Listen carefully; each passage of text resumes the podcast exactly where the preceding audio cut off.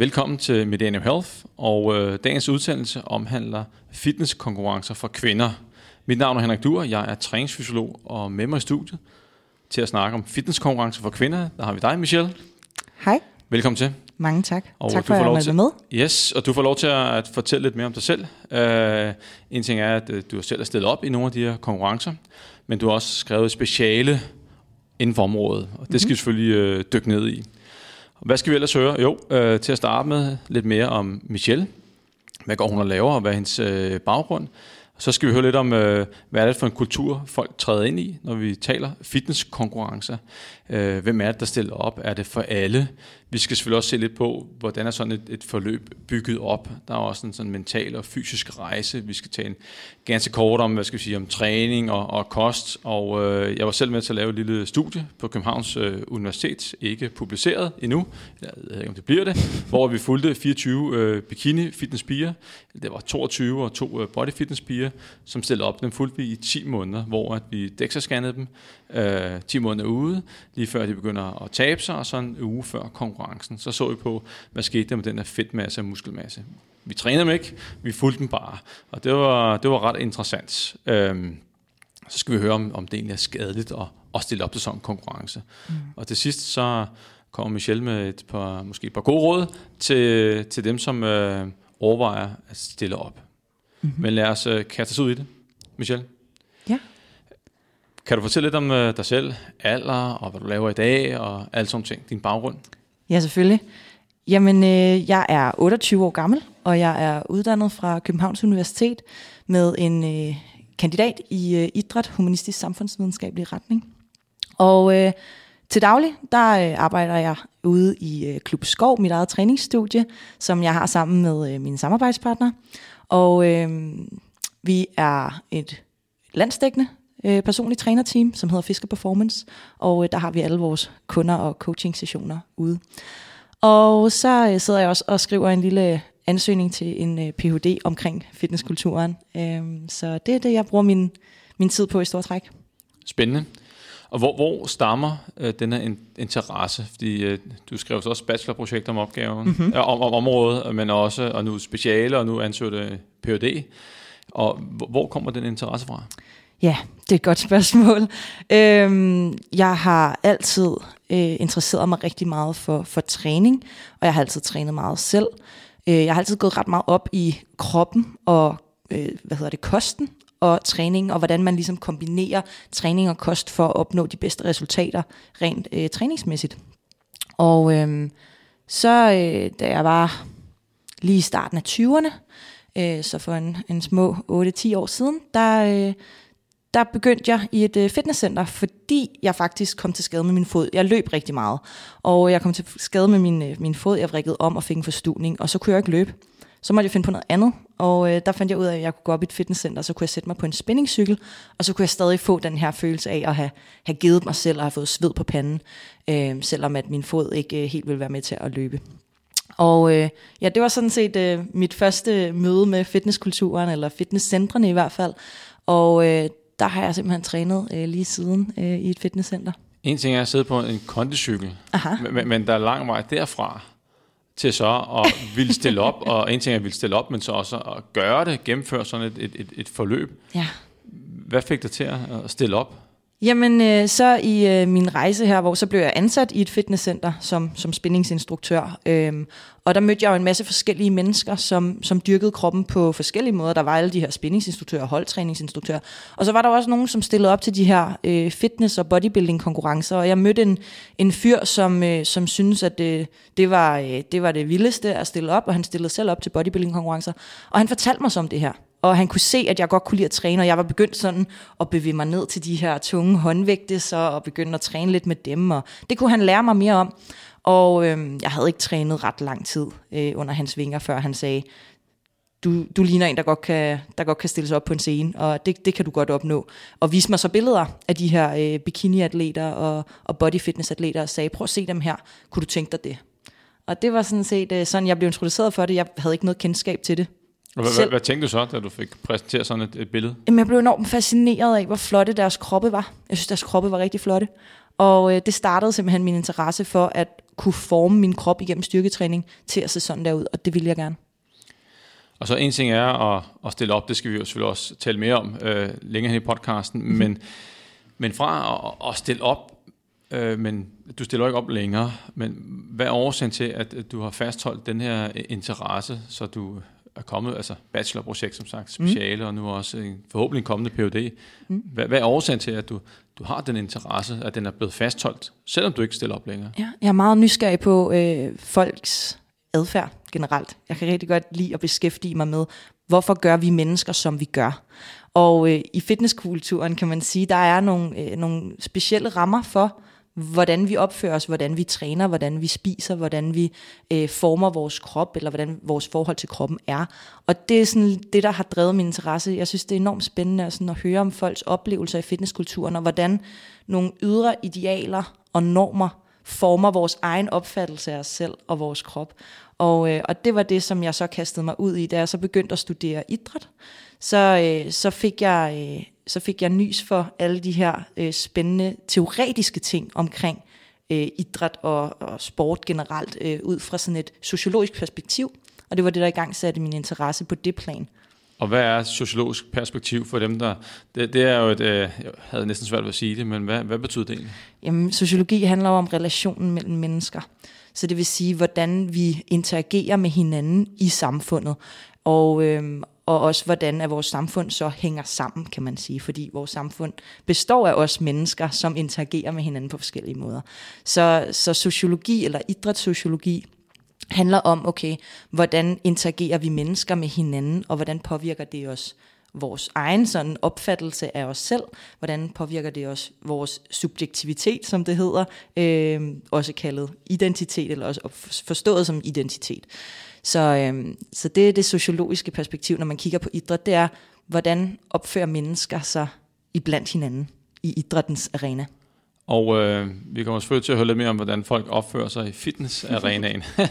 men, men lige for at øh, få plads for dem, som måske ikke har så stor indsigt i de her fitnesskonkurrencer for kvinder, så stiller du op i noget, der hedder body fitness, men der findes også noget, der hedder bikini fitness og bodybuilding mm. øh, for kvinder.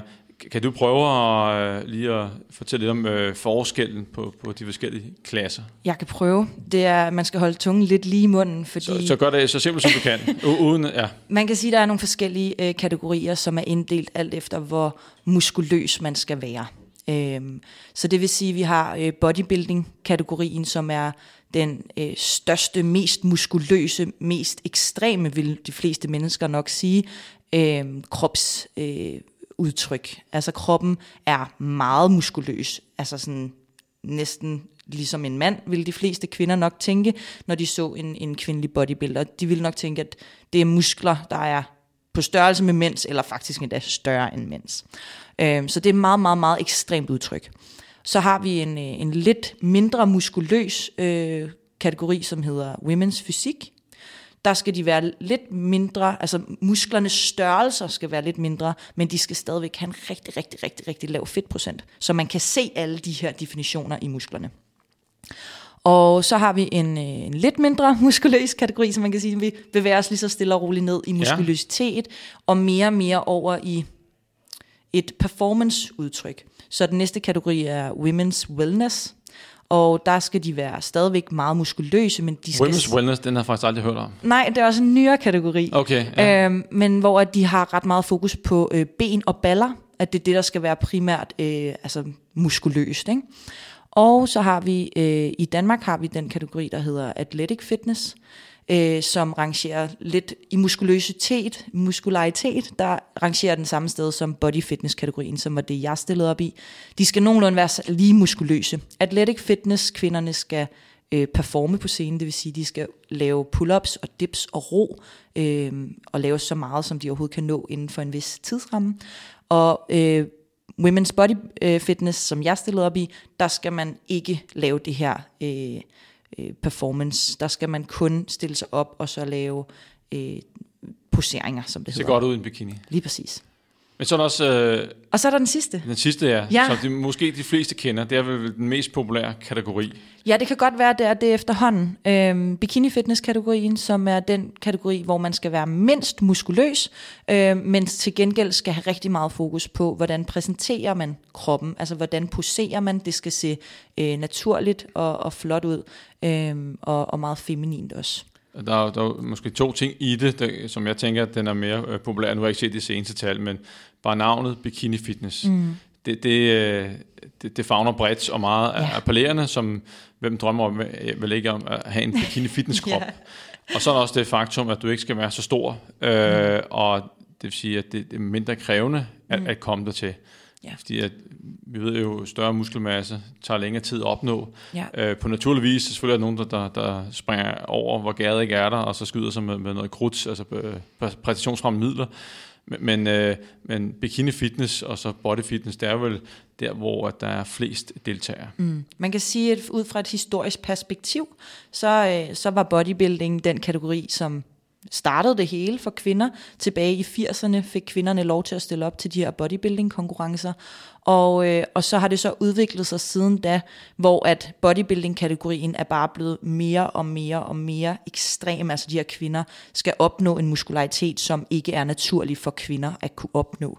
Og, øh, Med andre ord, man kan kun være med, hvis man doper sig. Ja, øh, og i hvert fald på den internationale scene, hvis vi skal se det på den måde. Øh, der er jo også naturlige konkurrencer, hvor at man ikke må være med, hvis man tager stivider. Yes. Men lad os lade den ligge for nu. Ja. Og så kan man sige, historisk set, jamen så har vi udviklet os fra en meget, altså bodybuilding-kategorien blev mere og mere muskuløs. Det vil sige, at der var færre og færre kvinder, der kunne være med på det niveau, som det krævede. Og derfor så indførte øh, det her forbund, øh, som, som styrer de her øh, internationale fitnesskonkurrencer, jamen de øh, implementerede ligesom nogle forskellige kategorier, hvor at man ikke behøvede at være lige så muskuløs. Så man, man kan sige med et, med et fancy ord, så blev øh, fitnesskonkurrencer øh, blev lidt mere mainstream med de her bikini- og body fitness øh, kategorier, sådan så lidt flere kunne være med til konkurrencerne. Og det var vel også et spørgsmål om øh, overlevelse, og også et, et markedsføringstrik for at få flere med ind øh, og lave noget, som appellerer til mange, fordi som jeg husker det, så er det blevet mere og mere øh, ekstremt. Det vil sige, der er færre og færre, der stiller op, der er færre og færre, der gider se det, mm. der er færre og færre penge i det. Mm. Så hvis man skal til selv at leve, så må man genopfinde sig- selv, og Ja. så hvorfor ikke lave noget, der appellerer til, Ja, til, det, til bredden. det er i hvert fald også de, de studier, som har undersøgt øh, fi- fitnesskonkurrencer, bodybuilding-konkurrencer. Det er også det, de peger på, at det er økonomiske interesser. Ikke? Og lad os lige hoppe tilbage til dit, øh, dit speciale. Ja. Øh, nu har jeg læst det, og der var en meget lang titel øh, på, på, på det, men, men øh, det skal jeg spare lytterne for at læse op, fordi det var, det var en, bare titlen i sig selv var relativt kompliceret, men, men mm. bare helt kort, hvis du skal øh, fortælle, hvad, hvad er overskriften på det, sådan, som mm. alle, alle kan forstå det? Hvad gik dit speciale ud på? Mit speciale det går ud på at undersøge fitnesskonkurrencekulturen for kvinder og finde ud af, hvilken betydning kroppen har for deres øh, udvikling i den her sport, og hvilken betydning, hvilken betydning har kroppen for kulturen, men også hvordan, hvilken betydning får kroppen så for deres udvikling af deres identitet, det som jeg har kaldt før subjektivitet. Så, så man kan sige, når vi træder ind i en kultur, så er der nogle normer og idealer, som vi prøver at følge. Eller som man i hvert fald skal leve op til, hvis man vil være en accepteret del af den her kultur. Man kan godt lade være med at leve op til dem, men så kan man som regel ikke være med i den her kultur. Så bliver man set lidt skævt til. Så når man træder ind i sådan en, en fitnesskonkurrencekultur, jamen så, så begynder man at, at, at tilpasse sig til de her normer og idealer, som der er. Og det jeg så kiggede på, det var at prøve at se, okay, hvad er det for nogle normer og idealer, som er i den her konkurrencekultur, og hvilken, hvilken rolle spiller ens krops udseende i den kultur? Og hvordan former det så ens forhold til sig selv? Og hvad kommer du så frem til? Fordi hvad er det, Ja. man, man, jo, men det, det, man kan sige, det, det giver jo selvfølgelig meget god mening, mm. at øh, hvis man træder ind i en kultur, som, øh, så tilpasser man sig den, ligesom vel, som man øh, får nye venner, så mm. øh, tilpasser man sig ligesom øh, dem. Mm. Og hvad er det egentlig for en, hvad, hvad, hvad kom du frem til? Vi kan bare starte lige, lige med det første. Hvad er det for en, en kultur, at, at folk træder ind i? Og det er måske også øh, meget god idé, hvis der sidder nogen derude og tænker, jeg skal stille op, eller jeg kender nogen, der skal stille op. Hvad, hvad, hvad går man ind til med? En ting er trænings- og kostmæssigt, det kan vi vende senere, mm. men kulturmæssigt, hvad, hvad, Hvad træder man ind i? Ja, og det leder, det leder mig faktisk videre til at fortælle, hvad var konklusionen på mit speciale. Jeg sure. øh, og det er, at øh, kroppen har en altafgørende betydning for den her kultur. Altså kroppen er faktisk øh, omdrejningspunktet for hele kulturen. Alt hvad de her øh, atleter gør, det handler om at forme kroppen sådan, som de gerne vil have den til at se ud, for at leve op til det ideal, som, som kroppen skal leve op til, når det står på, på scenen til de her fitnesskonkurrencer. Så man kan sige, hvad gør det så ved os som mennesker? Jamen det betyder jo så, at, at vi konstant altså alt, hvad vi ligesom gør, eller alt, hvad jeg gjorde, alt, hvad mine, mine fellow øh, fitnessatleter øh, gør, det er, jamen, når vi træner, når vi spiser, når vi sover, når vi er sammen med andre mennesker, jamen så tilpasser vi det ud fra, okay, hvordan kommer det her til at påvirke min krop? Så det var sådan, det var det store, øh, det var den store konklusion, jeg havde. Jamen kroppen er omdrejningspunktet for den her kultur. Og det betyder, at når vi indtræder i den her kultur, jamen så bliver kroppen det afgørende for, hvordan vi ser os selv, og hvordan vores forhold er til os selv. Og øh, lad I, lad, lavede du paralleller til andre sportsgrene? Fordi at det, jeg tænker, at der, det, det virker selvfølgelig meget elite, at alt ens hverdag omhandler det, øh, og få kroppen til at se ud på en bestemt måde. Mm. Så det, hvordan du sover og spiser, øh, en ting også, du går rundt i noget specielt tøj, ja. og, og så videre. Man kan jo drage paralleller til eksempelvis... Øh, det var fodboldens verden, nu kender også specielt mm. vejen i, i roverdenen, hvor ja. at, øh, jamen, hvis du skal stille op til OL, jamen, så omhandler alt yes. roning. Ja. Og det at præstere, så måske ikke hvordan kroppen skal se ud, men hvad, hvad kan du uh, trække tiden ned på? Yes. Så hele din hverdag er indrettet efter det. Uh, og det, er både, det kan være uddannelse, det kan være et socialt liv og, og, og så videre. Stemmer du ikke overens med uh, ens mål? Er der noget, der arbejder imod? Så dropper man det. Mm-hmm. Var, var det også sådan for dem, eller for dig? det er rigtig fint, at du inddrager den parallel, fordi det er jo selvfølgelig vigtigt at, at pointere, at når vi har med konkurrencesport at gøre, så handler alting om lige præcis det, konkurrencen. Det der jo så er forskellen på en, en øh, sportskonkurrence som roning, eller fodbold, eller øh, vægtløftning, eller hvad det nu er, boksning, som man, som man dyrker, jamen det er, at i den her kultur er det ikke ens præstation. Det er lige meget, hvordan man squatter, eller dødløfter, eller øh, laver pres over hovedet. Det vigtige i fitnesskonkurrencer, det er, hvordan kroppen kommer til at se ud, når man laver de her forskellige træningsformer. Så hvor en roer har fokus på, at jeg skal optimere min tid, jeg skal sørge for at få nok at spise, sådan, så jeg kan ro øh, hurtigt nok, eller øh, styrketræne, sådan, som, så jeg får kræfter nok til at kunne hurtigere, så handler det for fitnessatleter om, at okay, hvordan kan jeg træne og spise, og eventuelt tage steroider, for at forme min krop til det her. Og det er det, der er den store forskel, fordi vi er vores krop. Og, og hvordan øh, påvirker det så folk, øh, at skal have så meget kropsfokus, udover ja. at man selvfølgelig bliver god ven øh, med spejlet, eller alle spejlene, man stiller sig op og poserer, og nogle gange, så, så, så hvis man ikke er i branchen, så må man tænke, hold da fest, de mm. står og, og kigger sig selv i spejlet, når de træner. Det er jo også lige lidt i overkanten, og så flexer de på en måde, og så er de spejl op bag i og øh, nede i fitnesscenteret. Ja. Øh, ja. så, så hvordan vil det påvirke, når man træder ind i det øh, Ja, udefra, udefra set, der kan det, jo, det kan jo virke helt fjollet, at man gør sådan nogle ting. Men det er jo lige præcis derfor, man gør det. Det er fordi, man skal kunne se, hvordan kan jeg præsentere min krop på den flotteste måde, når jeg stiller mig op på scenen. Og for så at svare på dit spørgsmål, hvordan påvirker det os så? Jamen det påvirker de her fitnessatleter i og med, at de får et enormt stort fokus på deres krop og hvordan kroppen ser ud. Og det kan for rigtig mange øh, gå hen og blive et problem, og især senere hen, når man ikke er i konkurrenceform længere, så er et af problemerne jo, at man stadigvæk har den der nye referenceramme i forhold til sin krop. Man tænker på sin krop i form af, jeg er først i god form, når jeg er seneklar. men du er kun seneklar i meget, meget kort tid i løbet af et år. I løbet af dit liv måske endda. Og resten af tiden, der skal du jo have lidt mere fedt på kroppen, fordi det er ikke bæredygtigt for dig. Altså, du kan ikke, du kan ikke holde den lave fedtprocent, øh, som du skal have på scenen. Det kan du ikke holde hele dit liv. Så når man pludselig har fået en forestilling om, at øhm, min krop er først i form, når det er, at jeg står op på scenen, det er sådan, jeg skal se ud for at være i god form. Nu laver jeg godseøjne, øh, så kan det være rigtig svært at være i, når kroppen så ikke ser sådan ud længere. Og det kan også gå ud over ens sociale liv. Det kan gå ud over ens psyke, at man, øh, at ens krop måske ikke lige præcis ser sådan der ud længere, eller at man skal have så meget fokus på kroppen også for den sags skyld. Og det vil jeg gerne komme tilbage til Ja. lidt, smule senere, når vi taler om, øh, hvad skal vi sige, tidslinjen og Mhm. mm-hmm. komme ind i, øh, en ting er op til konkurrencen, og så er der efter konkurrencen. Men, men lige inden da, øh, hvem- er det så, der stiller op? Ved man noget om det, øh, der, der stiller op til fitnesskonkurrencen? Nu vi bare holde os til, til, til kvinder. Mm. Øhm, hvad er din erfaring? Det er, er, er, man ved jo ikke særlig meget om, om emnet. Er der nogen, der øh, er meget kropsfokuseret på en eller anden måde i forvejen? Øh, er det nogle med lav selvværd? Øh, hvor, hvor kender man øh, noget til typerne, der stiller op? Ikke hvad jeg ved af. Det kan godt være, at der er lavet noget, men det er ikke noget forskning, som jeg i hvert fald har kigget øh, nærmere ned i. Altså, hvem er det, der stiller op til de her konkurrencer? Men det er klart, at fitnesskonkurrencer tiltaler måske mere et bestemt, øh, en bestemt type, persontype, øh, så som en, som godt kan lide, at der er styr på tingene, altså godt kan lide at have den her struktur.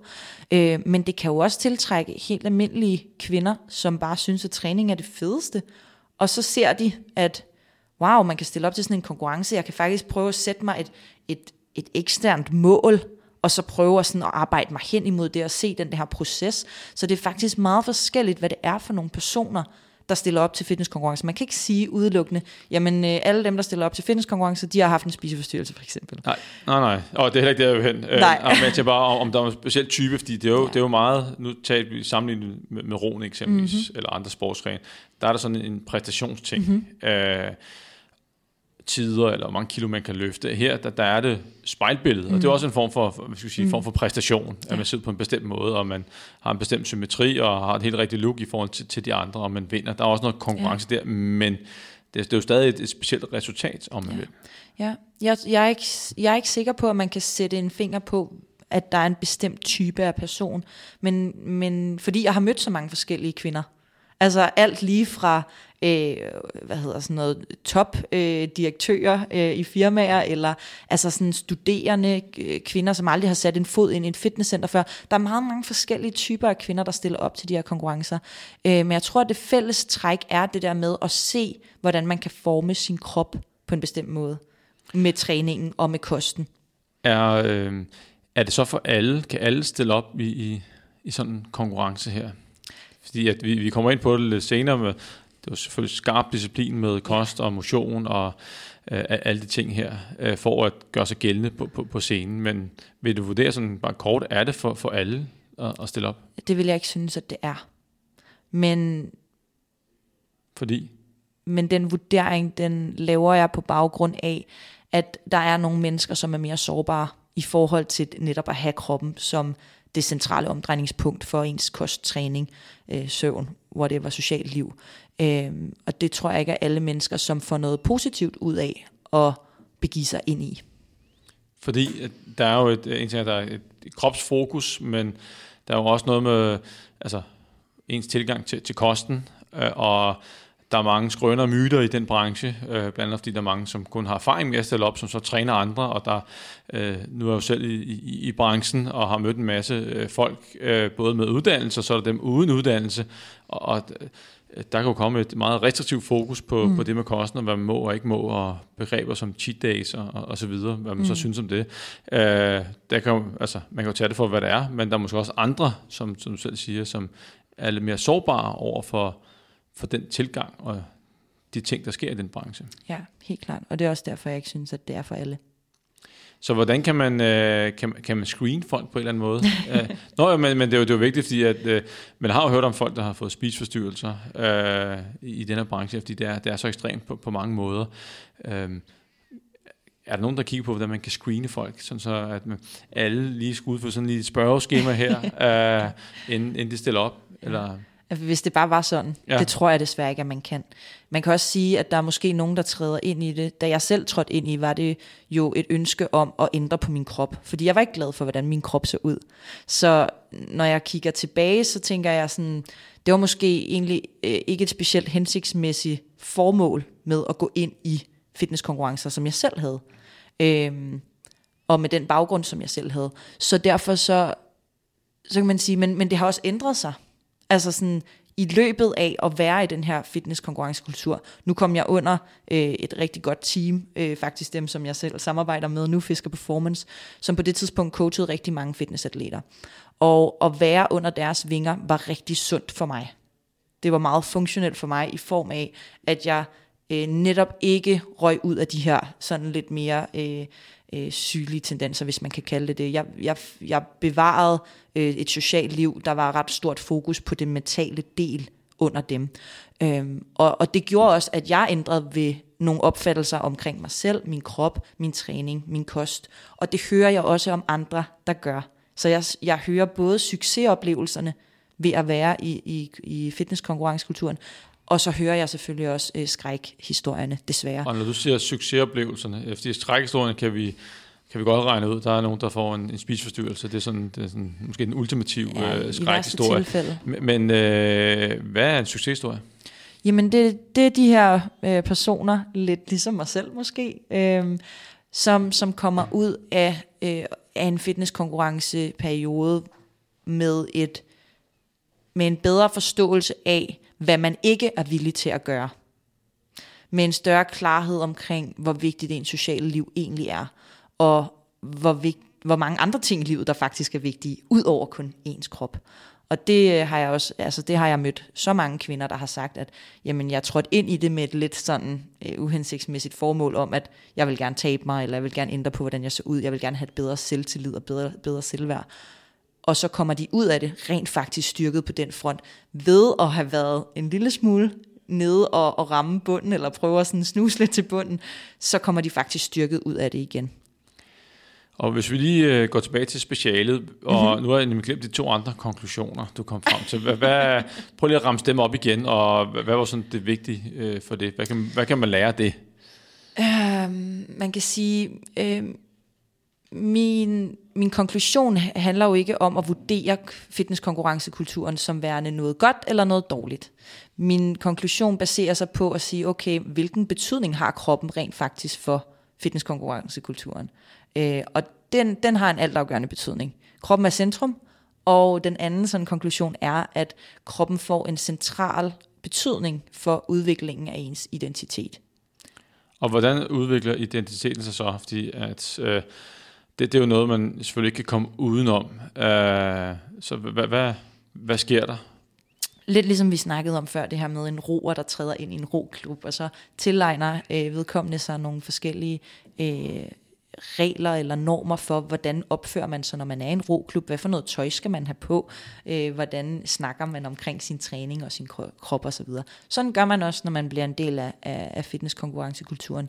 Man kan sige, i mit speciale fandt jeg jo, at mange af de her kvinder, de blev introduceret til øh, fitnesskonkurrencer igennem en, en øh, tredje person, eller en anden person, som ligesom hjalp dem til, altså sådan at rent faktisk øh, motiverede dem til, at nu skulle de stille op.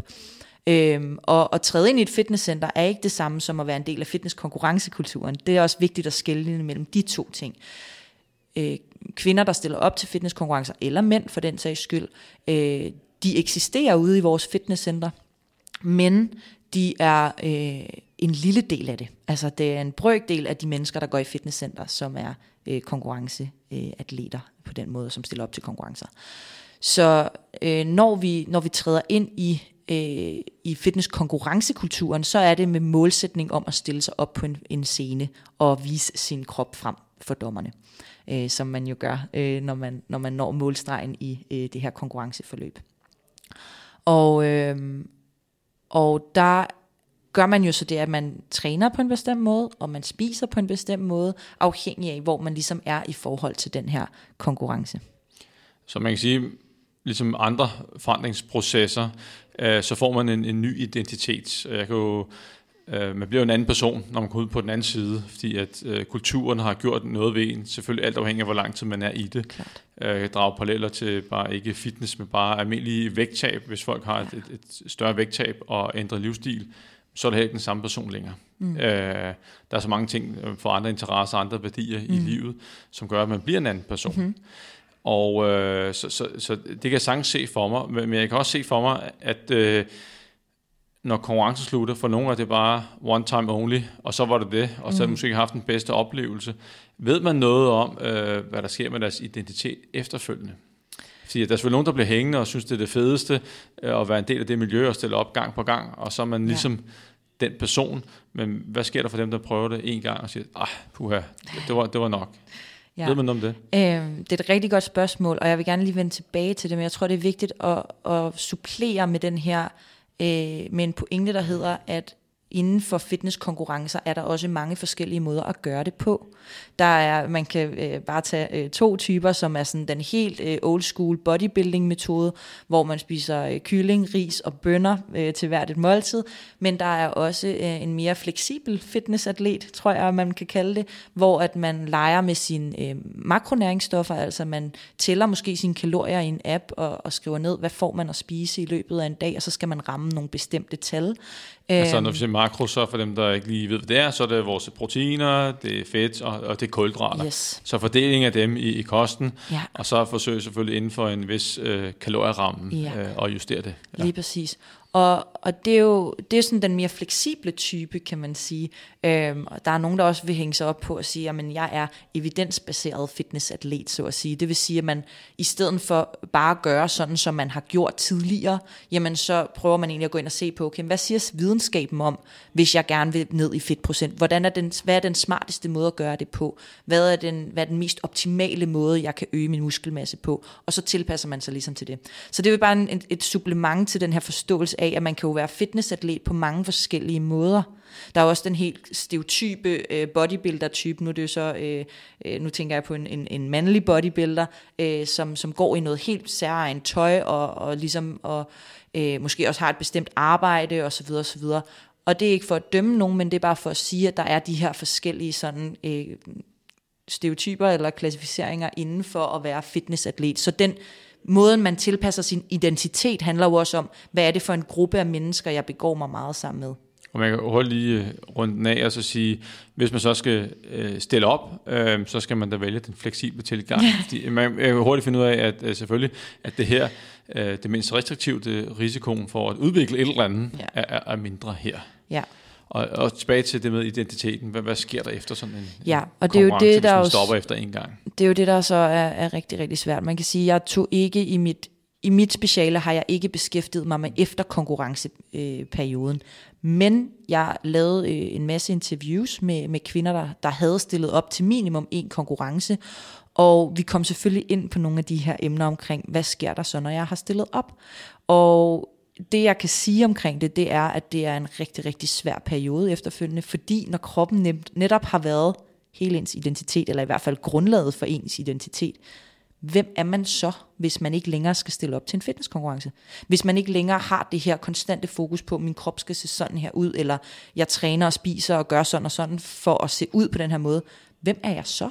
Hvorfor skal jeg så træne? Hvorfor, hvad, hvad for noget mad har jeg egentlig lyst til? Øh, hvordan vil jeg gerne omgås med mine venner? Øh, hvem vil jeg gerne ses med? Hvem vil jeg ikke lyst til at ses med? Hvor meget har jeg lyst til at ses med dem? Hvor meget vil jeg lade mit arbejde fylde? Og det er jo sådan nogle tanker, som man så gør sig, efter man har stillet op til de her konkurrencer. Både når det er, når man ser det fra øh, et perspektiv, der hedder, jeg er færdig med den her sæsonskonkurrencer, nu har jeg et år eller to, eller kortere eller mere tid, til at forberede mig til den næste konkurrence. Der er, der er sådan en lille mini-competition blues øh, periode, kan vi godt kalde det. Øhm, men især, når man så når dertil, hvor man tænker, jeg tror faktisk ikke, jeg skal stille op nogensinde igen. Det lugter lidt af krise. Ja, Øh, jo, man får en identitetskrise, øh, og alt, hvad der har været ens normal, det er ikke ens normal længere. Øh, det, det, det tænker jeg, det, det må være svært. ja men det er rigtigt. Øh, Jeg kan jo spørge dig, øh, hvor du stiller jo ikke op længere, øh, men hvordan havde du det i perioden, bagefter du, du sagde stop til det hele? Ja, man kan sige, da jeg havde stillet op, jeg nået at stille op til fire konkurrencer sidste gang i 2016. Og efter det, der havde jeg faktisk en rigtig lang periode, hvor jeg tænkte, det skulle jeg igen. Så jeg trænede og spiste og gjorde alle de her ting, ligesom jeg plejede.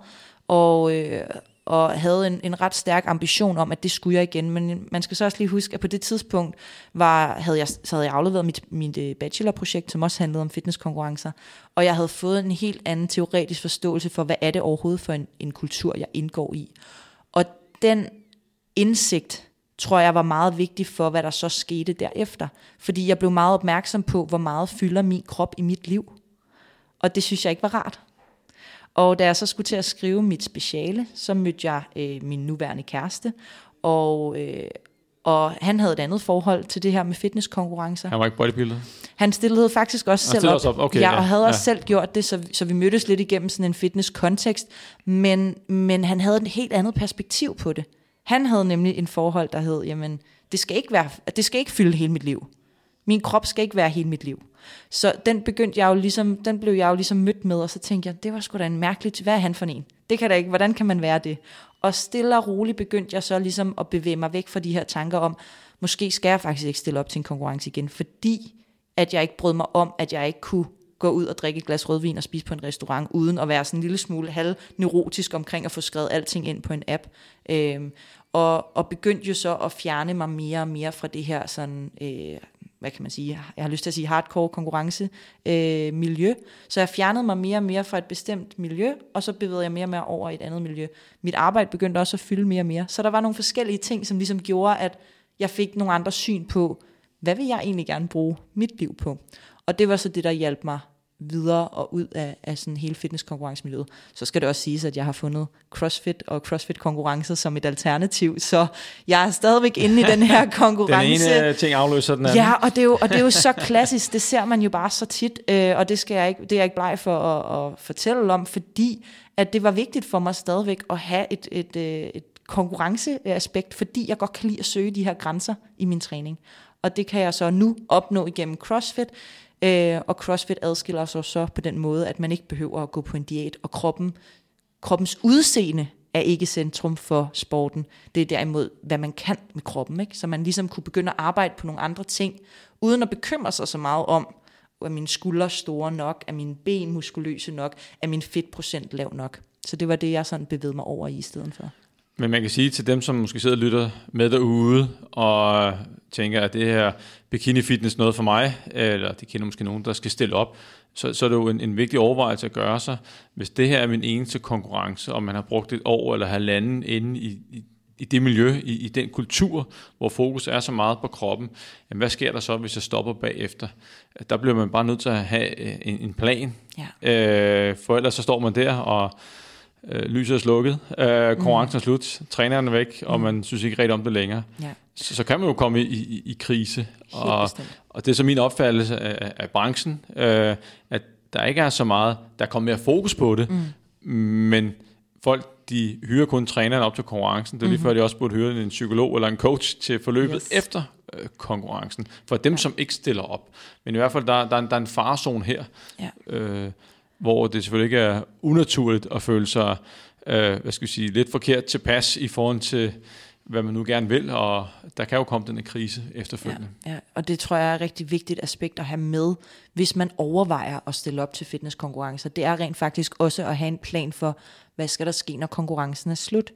Øhm, og hvad skal der ske, hvis jeg, hvis jeg ikke skal stille op til konkurrencer igen? Så det her med faktisk at have en, øh, en psykolog eller en, en coach ved en side efter konkurrencen, er faktisk øh, slet ikke et dumt bud overhovedet. Og øh, du nævnte selv øh, det med en app til kalorier undervejs. Ja. Og øh, det lød som, der var et stort fokus på det, og selvfølgelig, hvis man skal holde en, en diæt og have en vis fedtprocent, så der, altså, til en bestemt dato, så er der ikke plads til meget slinger i valsen. Og du siger fire konkurrencer. Kan man blive afhængig af sådan en app, eller at tælle kalorier? Mm. Øhm, igen Eller, har jeg lige... du, øh, bliver du, vil Ja, jeg sige.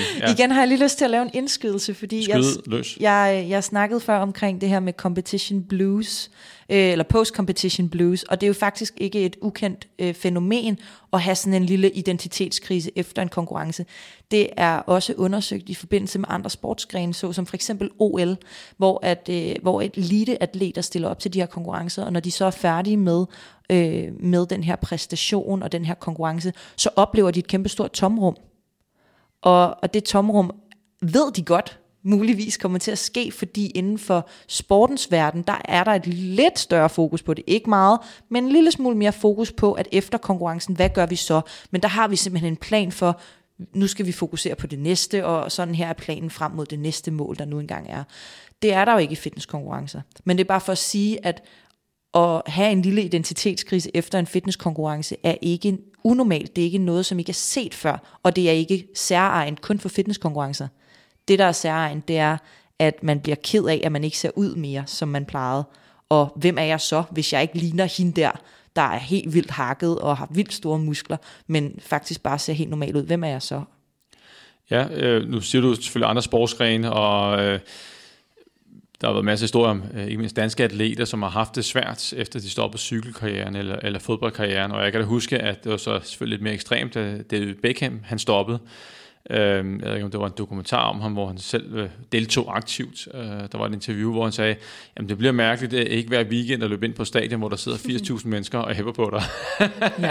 Og det kan man og, godt forstå. Og fra en dag til en anden, så, så er det slut. Ja. Selvfølgelig er det også meget ekstremt, men det slutter jo også med sådan en, en fitnesskonkurrence. Og det måske, er måske en meget god øh, vej over i det spørgsmål, du stillede mig før, om man kan blive sådan lidt afhængig af at bruge sådan en, en app til at tracke sin mad. Fordi ligesom man kan blive afhængig af at se ud på en bestemt måde, øh, eller at stille sig op på en, en, en scene og posere og, sådan, og få det der adrenalinkick, så kan man jo også godt blive afhængig af adfærden.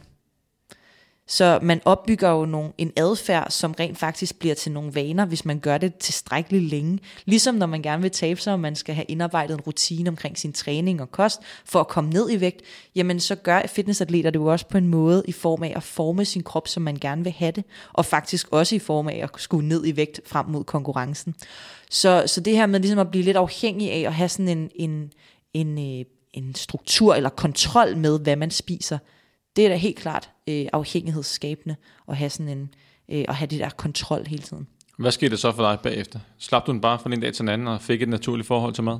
Nej, nej. Og hvad er et naturligt forhold til mad? Nå, ikke? altså ja. ikke at tælle kalorier hver ja. dag eksempelvis. Og nej, det gjorde jeg da selvfølgelig ikke, øh, fordi at jo, som jeg sagde før, jamen, jeg havde en, en ambition om, at jeg faktisk skulle fortsætte med at stille op til konkurrencer. Øh, så det var, en, det var en lang proces. Jeg tror, jeg trackede kalorier på den her app i halvandet år, måske endda helt op til to år efter min aller sidste konkurrence. Altså i den her proces, hvor at jeg stadigvæk var sådan, ej, nu tror jeg faktisk, måske skal jeg ikke stille op mere. Og så, så det var sådan en, en langsom proces, hvor jeg gradvist begyndte at slippe den her app mere og mere. Men det hjalp mig jo selvfølgelig rigtig meget, at jeg begyndte at fokusere på noget andet at jeg begyndte at fokusere på mit arbejde, at jeg begyndte at fokusere, at være sammen med mennesker, som ikke brugte en app til at tracke deres kalorier, men havde fundet en anden måde at, ligesom at holde en, en, øh, en god, veltrænet øh, form på hele året rundt. Ikke? Ja, og hvad gjorde du som, øh, skal vi sige, som substitut for det? Fordi at du er heller ikke interesseret i at, at tage det hele på igen. Nej. Altså, så, så, så fik du nogle andre redskaber ind over? Bare sådan... Man kan sige, fordi at man ikke kontrollerer sin mad ned til mindste øh, bid, man tager, så er det jo ikke sådan, at hvis man stopper med at kontrollere det, så tager man på med det samme. Øh, så, Men der er vel en frygt for... Det kan der godt være, ja. Man kan sige, at noget af det, som jeg gjorde, var at trappe ud af det stille og roligt. Så sådan helt lavpraktisk, så var det, jamen, øh, lad være med at track morgenmaden. Den, havde jeg, den vidste jeg godt, hvad jeg skulle have. Jamen, så, så der fik jeg det, som jeg plejede, altså en skål med skyr og noget mysli på. Fint, det var det der vidste jeg kun på øjemål nogenlunde, hvor meget der var i det. Så trackede jeg resten af dagen. Så stille og roligt, så blev det også øh, frokosten, som jeg ligesom lå værd med at tracke, og så videre, og så videre. Så det var sådan en gradvis proces. Men jeg vil også sige, det var ikke særlig bevidst. Det var ret sådan pludseligt, eller hvad man siger, sådan, det, det kom bare stille og roligt af sig selv, at jeg, nå, så fik jeg ikke lige tracket i dag, nå, det skete der ikke noget ved, jeg er stadigvæk, jeg lever stadigvæk og har det godt og er glad. Og hvad så? Ja, fordi man kan jo drage en parallel til uden for fitnessverdenen. Der er jo læst en undersøgelse, der var, du var så i Storbritannien, at 40-60 procent af alle kvinder er i gang med et vægttab, eller har lige været i gang med et vægttab. Og der er kalorietælling for mange en, en stor del af det. Mm-hmm. Der er også mange, der er svært ved at slippe det efterfølgende, specielt mm-hmm. hvis de har haft et, et, et større vægttab. Det var mere, hvis der var et eller andet, øh, du havde gjort brug af, som, som virkede for dig. Mm. Og, og det virker jo øh, altså, en gradvis nedtrapning mm-hmm. af, af tracking og stole på sig selv. Mm. Øh, at det, det er jo måske et, et skridt i den rigtige retning. Men, ja. men der er mange, som jeg har, og det har jeg spurgt ind til spørgeskemaundersøgelser, hvor der er øh, nogle hundrede, der har svaret, at øh, årsagen til, at de holder vægten, det er stadig fortsat kalorietællinger. Det er både 5 og 10 år efter. Ja. Øh, og så er der nogen, der, der lever med det og har ingen problemer med det, men det kunne være rart at, at slippe og stole mm. mere på sig selv, og ikke mindst øh, på processen. Mm. Måske. Måske, ja. Måske for nogle mennesker er det altså øh, en vigtig del af at kunne holde deres vægt. Det kommer lidt an på, hvor man kommer fra, kan man sige. Øhm, jeg, jeg ser ikke nødvendigvis kalorietracking som udelukkende være noget, noget dårligt eller noget restriktivt. Man kan jo bruge kalorietracking på mange forskellige måder. Man kan have det på en lidt mere sådan fleksibel måde, hvor man har et, et range, altså en, øh, et, øh, hvad hedder det, man har måske fra 1800 kalorier til 2200 kalorier, man skal ramme i løbet af en dag. Og så tracker man ind, om hvad har jeg sådan nogenlunde på øjemål fået. Man kan sige, op til en fitnesskonkurrence, ja, der skal man veje alting nøje af, fordi det gør de fleste i hvert fald. Fordi at det kræver en lidt større præcision i forhold til, hvor meget man får at spise, hvor meget man, man skal have at spise. Men, men når man bruger kalorietracking i en sammenhæng, der hedder, jeg vil gerne øh, holde en, en, en øh, normal vægt, og jeg vil gerne øh, have nok at spise til øh, min træning og til at, at kunne performe i mit hverdagsliv også, der kan det for nogle mennesker også godt være en hjælp at have altså trackingen som et, et, en hjælp til rent faktisk at få nok at spise, og også til ligesom at, at have styr på, øh, på, at man ikke lige pludselig sådan stikker af fra, fra det mål, man nu engang har. Ikke? Det er der ikke nogen tvivl om. Ja. Lad os øh, gå lidt videre og, og tale om selve sådan, øh, altså måske konkurrencen eller forløbet op til, fordi at, øh, hvor starter man hen? Fordi typisk så er der en, øh, en periode, hvor man bygger muskelmasse op, øh, og så er der en periode, hvor man så øh, skal tabe øh, fedtmassen, helst holde muskelmassen, og så blive så hakket, eller komme så langt ned i fedtprocent som nu, øh, så det passer til konkurrencen. Mm. Og øh, hvor lang tid, øh, hvordan greb du det an med din træner? Øh? Øhm, man kan sige, at jeg hoppede øh, i med begge ben og skulle bare stille mig op på en scene så hurtigt som overhovedet muligt. Øh, det var nok en af de ting, som jeg i dag tænker tilbage på og tænker, mm, det vil jeg faktisk gerne ikke have gjort. Jeg vil gerne have haft lidt mere erfaring med min træning, før jeg begyndte at bevæge mig ud i og stille mig op til, til de her fitnesskonkurrencer.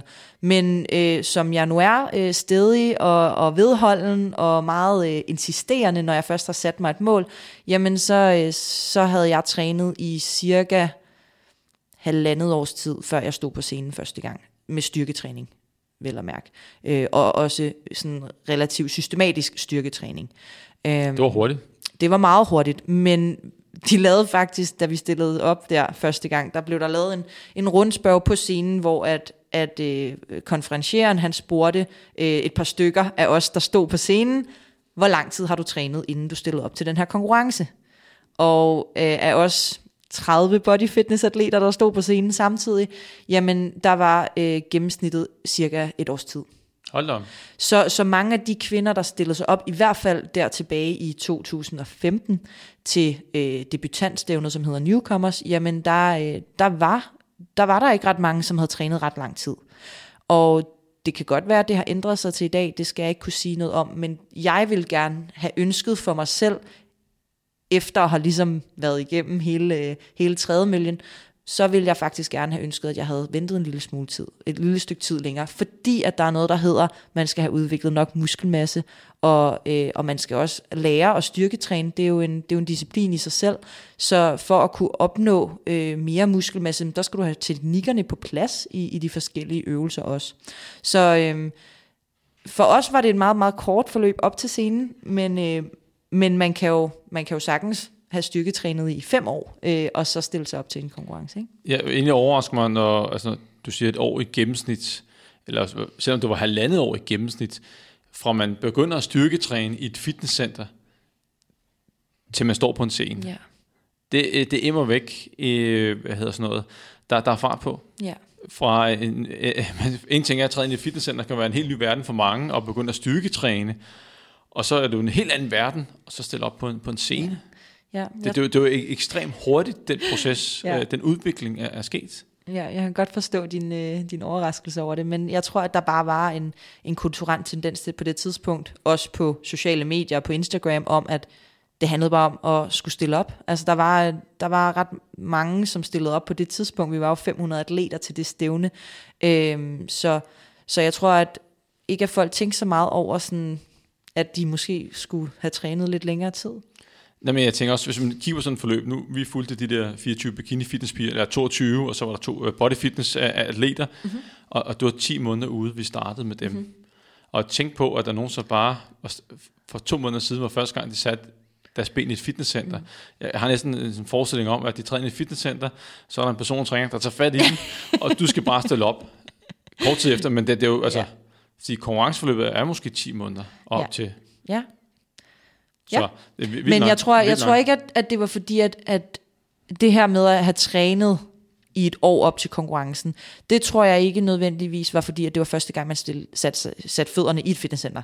Det var det jo heller ikke for mig. Jeg havde jo arbejdet i et fitnesscenter i et par år, øh, og jeg havde lavet rigtig meget holdtræning. Jeg havde trænet styrketræning, men i en lettere udgave, hvis man kan sige det på den måde, så det var stram op eller pulsstyrke, nogle af de her hold, som de havde Fitness World, øh, som jeg havde gået mest op i, indtil jeg begyndte at lege lidt med, øh, med frivægtene, øh, inspireret af blandt andet den her øh, bodybuilder coach, som, som jeg havde. Ikke? Så, så det, øh, der, er jo nok, der var jo nok rigtig mange af os, der havde haft en eller anden form for baggrund inden for en sportsgren, eller inden for, øh, for noget træning, og så ligesom dagen, hvor man ligesom startede med at sige, jeg vil gerne stille op til en konkurrence, det var måske et, et år, halvandet, måske to år, før man så rent faktisk stod på scenen. Ikke? Så det vil sige, at man har trænet intenst op til at skulle stille op øh, i et år til to år. Og når man så træner for at stille op, nu, nu har man taget beslutningen, da du trænede, hvor, hvor tit trænede du så, og hvor, hvor- hvor meget trænede du per gang?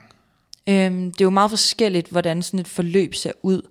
Jeg trænede mellem fire og fem dage om ugen, og, øh, og så havde jeg de der to-tre hviledage øh, om ugen. Og det var altså det var en time til halvanden times øh, styrketræning. Øh, squat, dødløft, bænkpres, sådan nogle basisøvelser. Det var rigtig meget det, jeg lavede. Og hvad lå du på af, af kalorier i, i den periode? Kan du huske det? Det kan du godt. Du, det er sikkert sikkert på ryggraden. Ja. I den periode, hvor du ikke skulle øh, kotte, hvor du ikke skulle øh, øh, tage fedt af, men hvor er, der var fokus på opbygning af muskelmasse. Jeg kan huske, at da jeg allerførst startede med at tænke, at det der styrketræning var fedt, der kan jeg huske, at jeg begyndte at få en kostplan, og, øh, hvor der stod mine kalorier på. Og der lå jeg på sådan noget mellem 2.000 og, 3, øh, og 2.300 kalorier om dagen. Men da jeg så kontaktede min øh, træner, som hjalp mig med at stille op, cirka et års tid efter, der, øh, der lå jeg på omkring 2800 kalorier, op til 3200 kalorier om dagen. Så jeg lå ret højt i kalorier. Og jeg synes, at du er også en relativt høj pige, Ja. øh, og du har også noget muskelmasse. Hvor hvor høj er du, sådan, så folk kan lige være med Jeg er 1,74 cm. Så, så du er ikke 1,54, og, Nej. og lige da jeg hører sådan omkring 2.300 kalorier, jeg tænker, det, det, var, det var måske lige i underkanten, hvis der også skal noget muskelmasse på, du egentlig Yes. skal tage på i vægt. Yes. Man skal tænke på, hvordan, hvordan ser man ud. Altså, jeg er en meget høj øh, øh, kvinde, som du siger, og har øh, altid har været meget, meget slank. Så da jeg startede, så er det klart, der havde jeg også et mål om at reducere fedtprocent mere end at bygge muskelmasse. Og, øh, og der lå jeg så lidt lavere, og så byggede jeg ligesom op til, at jeg kunne faktisk spise ret meget mad. Men jeg har også altid været enormt aktiv. Man skal også tænke på, at jeg har arbejdet i et fitnesscenter i 10 år nu. Så, så min hverdag er jo meget stå, gå, øh, undervise i forskellige discipliner osv. Så, så, videre. så jeg, jeg har altid ligget meget, meget højt i kalorier. Og øh, kan du så huske, da du så begyndte at skulle ned i fedtprocent, hvor lang tid ude før konkurrencen, hvor mange måneder før konkurrencen, ish, begyndte du at, at skære i kalorierne og, og begynde at tage fedt? Ja, men i, øh, til, den første, til de første konkurrencer, jeg stillede op i, som var i 2015, der, øh, der startede jeg øh, ni måneder ude. Der kontaktede jeg min træner, og øh, konkurrencen, jeg tog- kontaktede min træner i november, konkurrencen lå i øh, september og oktober måned. Så det vil sige, der var ni måneder til, at konkurrencen startede. Det vil sige, at jeg startede ud med at finde ud af, okay, hvor meget skulle jeg nogenlunde have at spise om dagen, for at kunne holde min vægt. Det var vores første sådan, øh, mål, kan man sige. Og så fandt vi ud af det i løbet af en måneds tid, og så havde jeg to måneder, tror jeg, to-tre måneder, hvor at vi så arbejdede kalorierne lidt højere op, og lidt højere op, og lidt højere op, indtil at, øh, at jeg så var 6-7 seks måneder ude, tror jeg. Ja, seks måneder ude, det har passet meget godt. Seks måneder fra konkurrencen, så øh, begyndte vi så at skære ned i kalorierne. Så gik man ind i det, man kalder for on-season. Og hvor langt kom du ned i fedtprocent? Jeg gik fra en fedtprocent på omkring 20 stykker, tror jeg. Nogenlunde, jeg har ligget på. Jeg kan ikke huske det præcise tal. Og så lige inden jeg stillede op til konkurrence, der fik jeg målt en fedtprocent med tang på 9,4, tror jeg. Så jeg reducerede min fedtprocent rigtig, rigtig meget på de 6 måneder. Ikke? Men det var en meget gradvis overgang fra at få rigtig meget mad, til at gå ned til at få sådan nogenlunde normal mængde mad øh, i løbet af de første tre måneder. Der var det meget, meget, meget små ændringer øh, i forhold til kosten, meget små ændringer i forhold til træningen. Og så var det de sidste sådan, tre måneders tid, de blev mere intense. Jeg begyndte at kunne mærke sådan, okay, nu kan jeg godt mærke, at jeg ikke ligger i et overskud af kalorier, at jeg faktisk nogle gange føler mig lidt træt. Øhm, og så frem mod de sidste, den sidste måned inden konkurrencen, det var rigtig, rigtig hårdt, fordi man kommer ned i fedtprocent, og man får ikke ret meget at spise. Øh, jeg fik væsentligt mere end nogle af de andre, som jeg har snakket med øh, i, i, omkring det her med, hvor meget man nu får inden konkurrencen. Øh, men det var bare øh, langt under, hvad der skulle til for ligesom at opretholde mit normale øh, funktionsniveau. I og hvad, hvad fik du så? Det blev helt nysgerrig. Ja, jeg lå, jeg lå på mellem på min på de laveste dage, øh, hvor at jeg øh, fik færrest kalorier, der lå jeg på 1300 kalorier om dagen. Og, wow, og, og du siger, at der er nogen, der lå under. ja, og, jeg, mener, jeg har hørt om folk, der har lå, ligget ned til 700-900 kalorier øh, om dagen. Så, så jeg var jo meget glad for at kunne ligge der, hvor jeg lå. Øh, men jeg var... Og så på de dage, hvor jeg ligesom fik øh, lidt flere kalorier, det var cirka hver anden dag, der fik jeg så 1700 kalorier. Så jeg lå mellem de der 1300 til 1700 kalorier i tre uger op til konkurrencen. Men man skal stadig huske, at du var ret fysisk aktiv også i den periode. Du er ikke, du stoppet med at træne. Du mm-hmm. havde måske lagt Trænet noget konditionstræning på. Du trænede måske dagligt. Yes, så i det her halve år op mod konkurrencen, der kan man sige, der var, holdt jeg min styrketræning ved lige. Altså jeg havde de her fem træningspas om ugen, hvor jeg styrketrænede, men så gik jeg fra at gå powerwalk måske en enkelt dag om ugen, en halv times tid, til at gøre det øh, fire, fem gange om ugen, øh, og en time øh, hver gang. Og øh, fordi at jeg så faktisk øh, endte med at få en lille smule skinnebensbetændelse på grund af alle de der powerwalks, og fordi jeg ikke fik nok at spise, og skadesrisikoen højere osv., så, så endte jeg med at skifte over til en cykel. Så sad jeg der næsten hver dag i en times tid. Og, det, og, det, og man kan sige, når jeg fortæller om det her, så tænker jeg tilbage på det faktisk, og tænker, det var faktisk ikke så slemt. Fordi at jeg hører om skrækhistorier, hvor at folk har haft det endnu værre, skulle lave to timers kredsløbstræning på en cykel hver dag, og lå på måske 700-800 kalorier. Så når jeg selv tænker tilbage på det, så har jeg altid haft den her fornemmelse af, at sådan, det var meget stille og roligt. Men det er selvfølgelig ikke særlig, øh, man kan sige, det er jo ikke særlig holdbart for mig. Jeg vil ikke kunne gøre det i dag. Jeg ville kunne leve af 1300-1700 kalorier i dag, fordi at, at jeg, altså, jeg kunne jo dårligt passe mit arbejde til sidst, fordi at jeg var så svimmel hele tiden. Jeg øh, lige supplerer lidt øh, for de der 24 personer, vi fulgte, og at der var, de droppede ud løbende, fordi at, øh, at øh, selvfølgelig var der nogen, så en, der blev skadet, en blev gravid, og en skulle ikke stille op alligevel, og da, da de 10 måneder færdige, så, så var der 8 tilbage. Men i den første periode, hvor der var 17, der gennemførte frem til, de begyndte at kotte, de, de, de var sådan cirka en 4-5 måneder før, de begyndte at gå ned. Og der lå de, de fleste lå stadig mellem 22 og 2500 øh, kalorier dagligt. Øh, det var ikke lige så høje som dig. Øh, måske ikke samme muskelmasse, du var mere over bikini fitness. Øh, og der var så to, der skulle i body fitness. Så var der en, der lå på 3300 kalorier. Og hun havde åbenbart haft generen med sig, fordi da vi DEXA hende første gang, så ligger hun på 12 fedtprocent i DEXA-scanneren, som måler typisk højere end fedtprocent og bioimpedans. Øh, og hun, hun begynder at kotte en måned før, og så røg ned på 10% i DEXA'en. Ja. Øh, hun har haft det meget lettere end, end, end alle de andre. Øh, det var sådan en anden snak, men øh, da de så begynder at kotte, og livet begynder at blive svært, så er der selvfølgelig nogen, der falder fra. Men jeg kan sagtens genkende til uh, de historier, uh, hvor det er svært at opretholde arbejde, men øh, skal have det sidste med. Man er måske kommet lidt bagud i, i processen. Og der var nogen, som trænede 6 gange styrketræning om ugen, og så fik de 1200 kalorier, og så fordi at de var bagud den sidste måned op til, så blev lagt to timers cardio oven i hatten hver dag. Og, og vi havde en, der gik på under, øh, uddannelsen. Øh, hun dukkede ikke op. Ja. Der var nogen, der ikke kunne bibeholde deres arbejde. Og da vi skulle dække med nu før, det var specielt to personer, jeg tænker på, at det, det, det, det lignede noget, der var løgn. Altså, øh, og så kan man sige, så har de fået øh, den ind på, hvad hedder det, Altså, fordi de lignede noget, der var løgn, fordi de var så trætte? Eller? De, de var trætte, de kunne næsten ikke få, og de, de var af, afpillet, de har tabt masser af muskelmasse ja, ja. Øh, undervejs. Så det, det var Øh, og, og kort tid efter konkurrencen, så sagde den ind, hey, jeg glæder mig allerede til, at jeg skal stille op igen om et halvt år. det kunne godt være, at du lige skal, skal vente lidt. Der var ikke nogen af dem, der fik en, en, en god placering.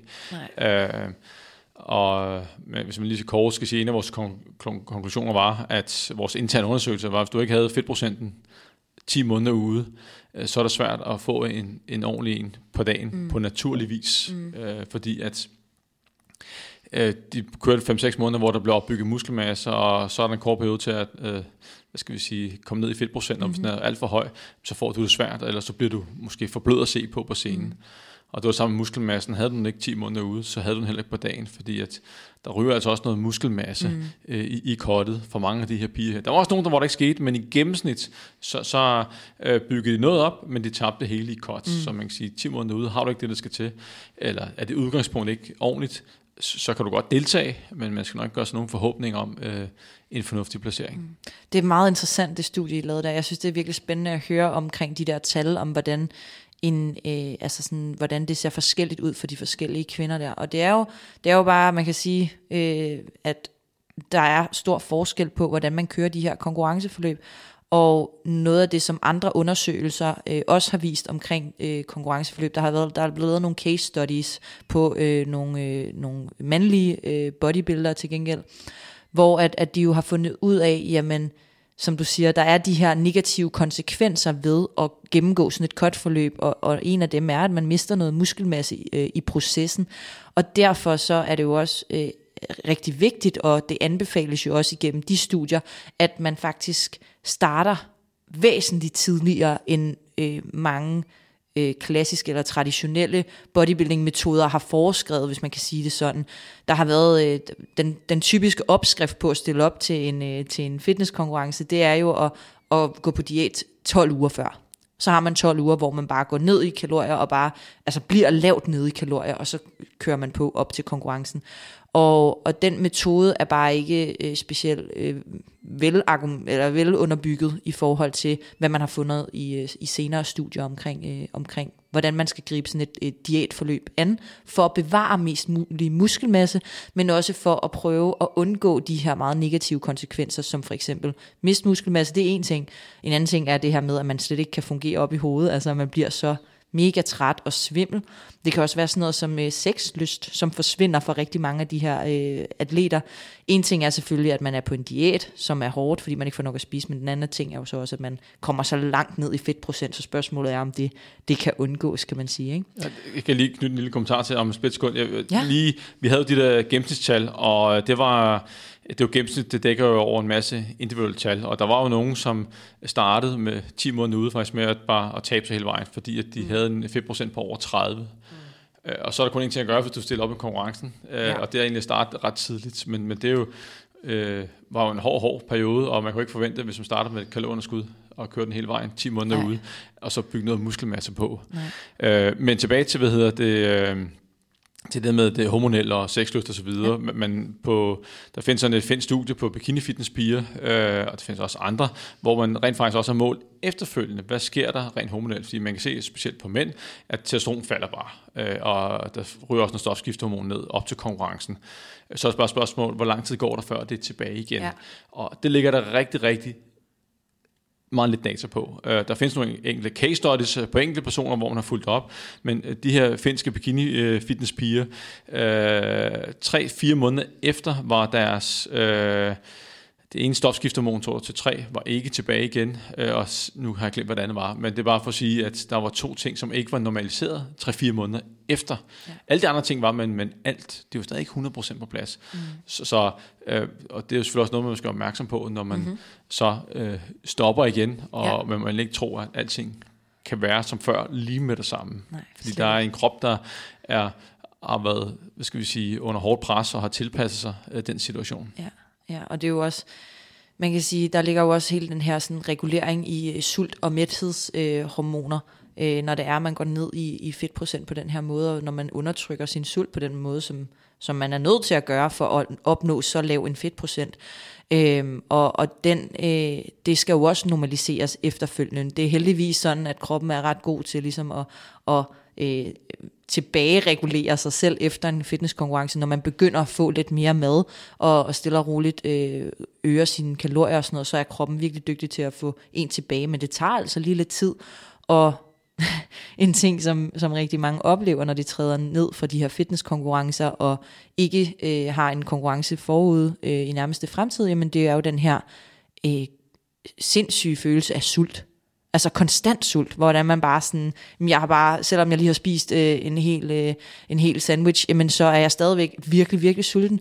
Og det er jo fordi, at kroppen i en lang periode har ligget i et gedint kalorieunderskud, så det vil den jo gerne hente tilbage, og så er der en op- og nedregulering af de her, øh, hvad hedder det, mætheds- og sulthormoner, ikke?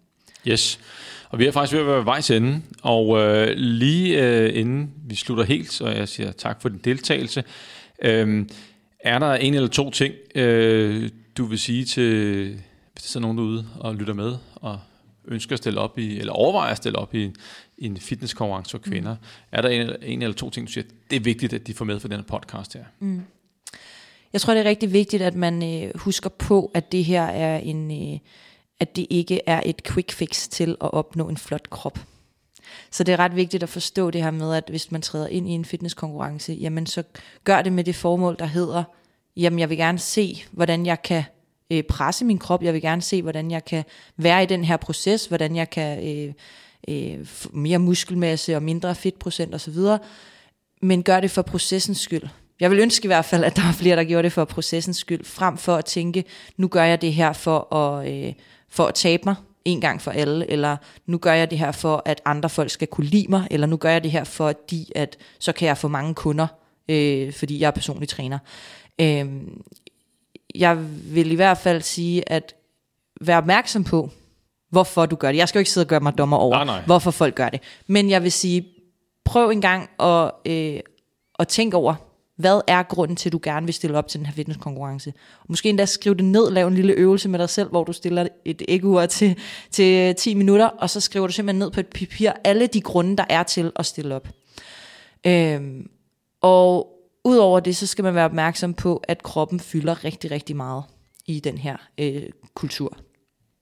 Og øh, det betyder, at øh, hvis du i forvejen har haft svært ved øh, at øh, med, med din mad, med din træning, øh, med dit eget kropsbillede. Altså hvis du har problemer med dit kropsbillede, og ikke bryder dig om, hvordan du ser ud, så øh, vær opmærksom på, at den her kultur kun intensiverer det fokus på din krop.